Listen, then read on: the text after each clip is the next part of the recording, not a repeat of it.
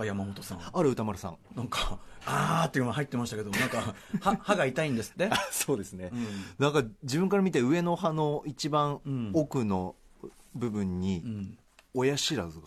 親知らずってこの年でだから抜いてないとそれがあるのかその変な方向に成長してきちゃってみたいな。そうですね。それで早めにああの古川さんが私たあの経験ありみたいな感じで。あうなずいて構成作家の古川さん、めっちゃ痛いですよ、取るとき。いや。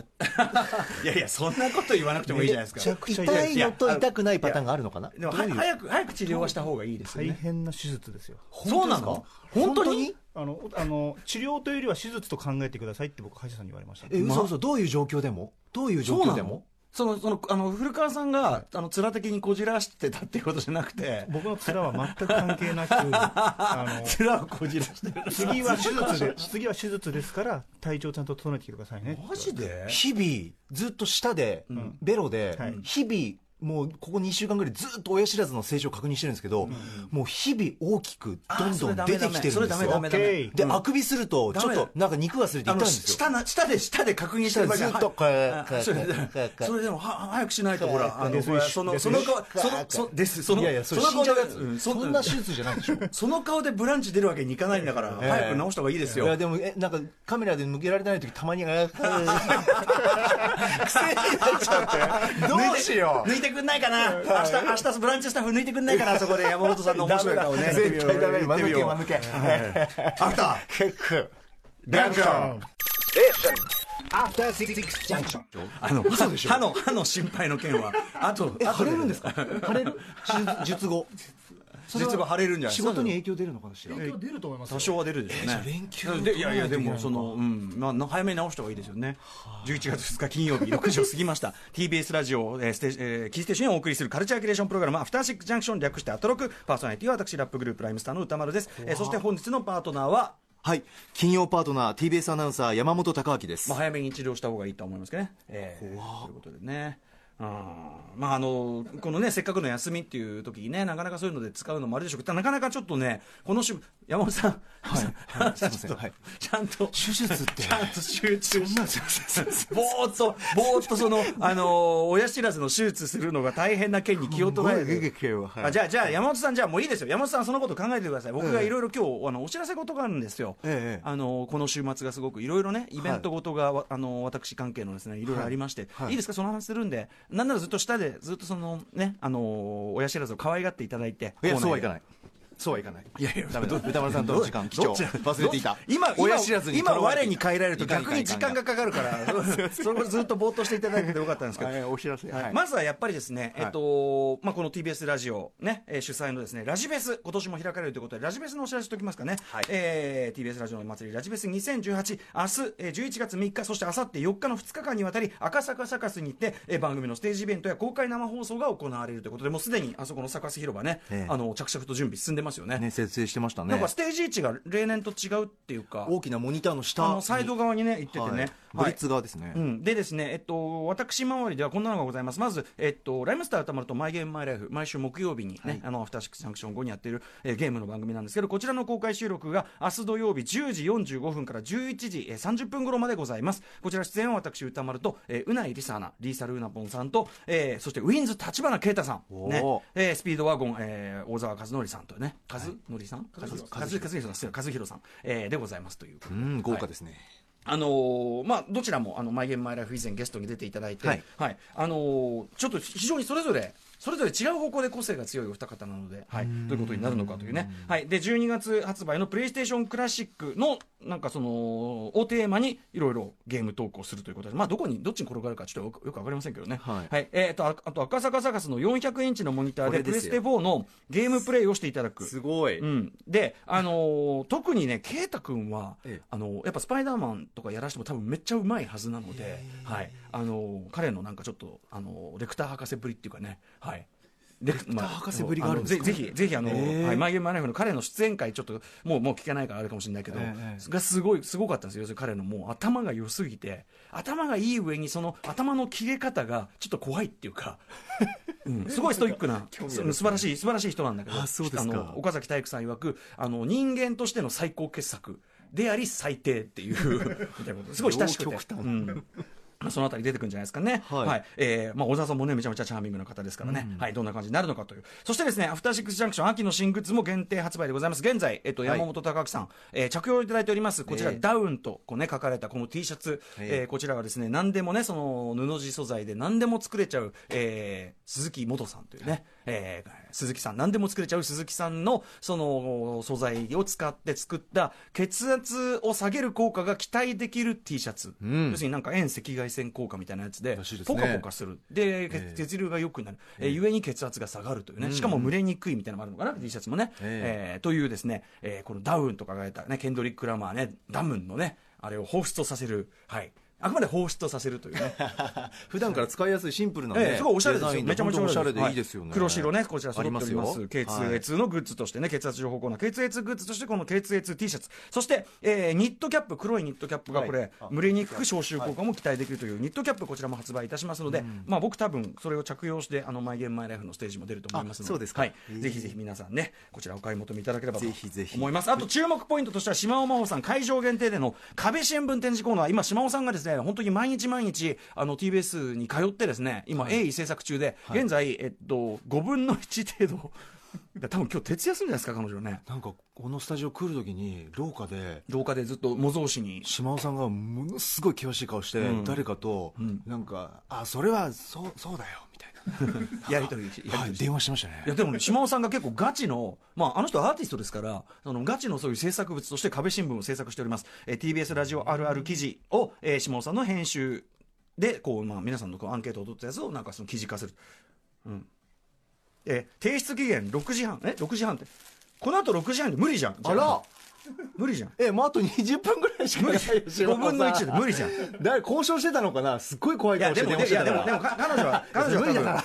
あの無理をしてでもやると思いますけどね、あと DJ ファンシーショッパーさんプロデュースのほとんどこれフェスでございます、赤坂、えーサカスの会場だけでなく、今年は新スペース、国際新赤坂ビル会場というので、もう同時にこういろいろイベント開催で、えー、アトロクではですねライブのあのブッキングをしている DJ ファンシーショッパーさんが、ほとんど音楽フェスです、もうカジヒデキさんが出たり、日曜日はハイパーヨーヨーが出たり、えーあと星野みちるさん、脇田もなりさん、ルーシー・トゥーさんのライブがあったりするというですね、はい。はい。えー非常にこうああとあれだね、あのスカート澤部さん、スカート澤部わたるさんもえーるんだ11月3日ね、えー出演いたしますので、ぜひこちら、豪華ですね、皆さんお越しくださいませ。はいそしてもう一件、こちらちょっとしつこいようですが、私事ではございますが、えっ、と、はいこちらのお知らせさせてください。えっ、と、池袋は新聞芸座で、えっ、と、明日11月3日土曜日から、えーずっと毎週、えっ、と、金土、金土、金土、基本的にはき、えっ、と、金土はにに土、土日。毎週土日、土日、土日。基本的にはもう12月、えっ、と、16日日曜までずっと、まあ、途切れなくですね、土日、土日と、えー森田義満監督の全作品上映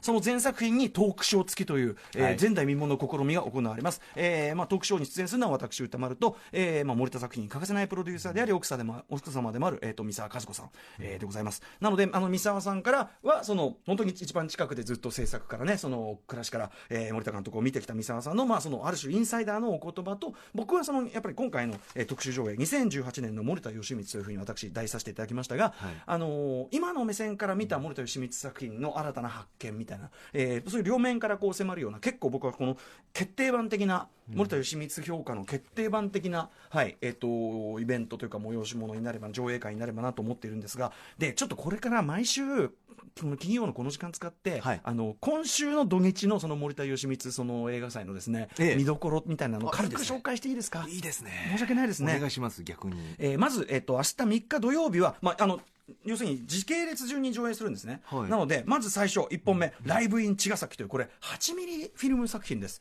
え8ミリ作品。完全にまだその自主制作作家だった森田義満さんが初めて、えっと、劇映画に挑んだ作品でそれまではストーリーがない実験映像というかね実験映画の監督だったんですけど突然その劇映画挑んでこれがもうめちゃめちゃ高い評価をいきなり得た、えーどんだけ高い評価かというとあの作家片岡義雄さんがキネマ旬報で、えー何ページにわたって絶賛記事を書いたみたいな。8ミリフィルムですよただのしその無名の若者が撮った。そういうことですよはい。ねっていうね、えーもう非常にエポックメイキングな一作、ライブイン茅ヶ崎。そして、えっ、と、森田義、次はですね、その森田義満監督が、えーもう一気に16ミリとかすっ飛ばして8ミリを撮ってた人がいきなり35ミリの劇場用作品をはい。自分でお金をかき集めて、そして立派なその事務所、映画制作事務所みたいなのを、まあ、半ばでっち上げですよね。でっち上げて、えーで、秋吉久美子さんとか、みんなそうそうたる尾藤勲さんとか、そうそうたるメンツ、そしてプロのスタッフ、えー出演というかね、交渉して、雇う交渉して、借金をして、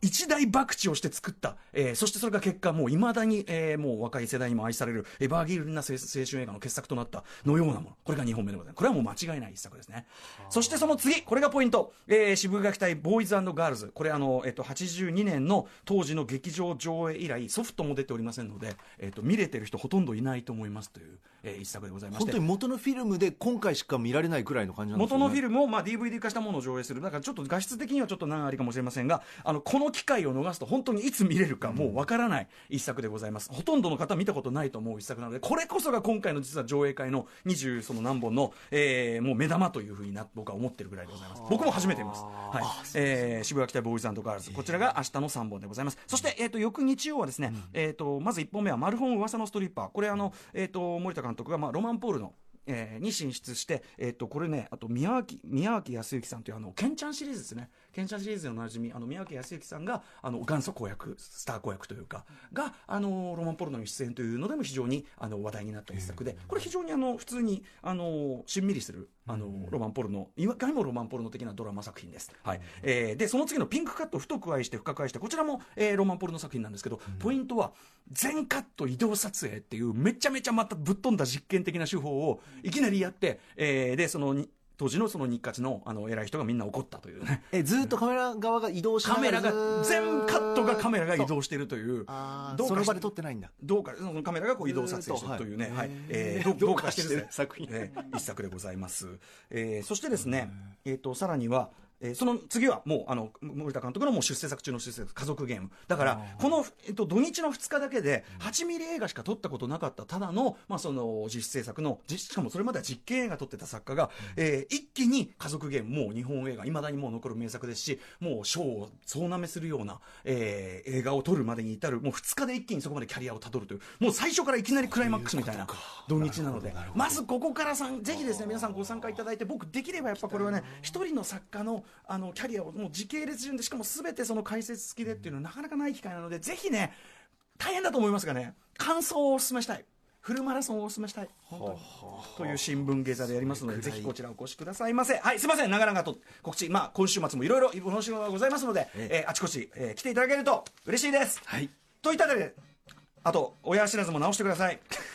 どうしようかな。はい。さてこの後すぐ神保町で開催されるあるジャンルの同人誌の祭典を紹介します。そしてその後6時半からは歌丸さんが最新映画を評論するムービーウォッチメン。今夜はイーライ・ロス監督ブルース・ウィルス主演のビジランテアクションデス・ウィッシュ来たえーそして7時台前半はミュージックゾーンライブダイレクト。今夜はドラマ「逃げるは恥だが役に立つ」のオープニングテーマでもおなじみ。歌とアコーディオンの姉妹ユニットチャランポランタンさんのスタジオライブです。そしてその後は新概念提唱型投稿コーナー金曜日はやらない勇気もしくは真の思考停止やらない勇気がねメールが来ないなんてぼやいてましたが一体やるのかやらないのか今週もお楽しみに。そして8時から1週間の番組振り返ります。アトロクフューチャーパスト今夜のゲストは脚本家映画監督スクリプトドクターの三宅龍太さんです。その頃私は東京半蔵門 MX テレビに移動してですね、えーで電話をかけますけど、ええ。あのできるだけ早くね、はい、あのあの長さをその居残り番組居残りの時間更新を競い出すと本当にあの本末転倒なことになりますので、ええできるだけはっきり上げる。そうさせない。さてこの番組では皆様からのメッセージを募集しています。メールアドレスは歌丸アットマーク TBS.CO.JP 歌丸アットマーク TBS.CO.JP メッセージを読まれた方には番組ステッカー差し上げます。After Six Junction.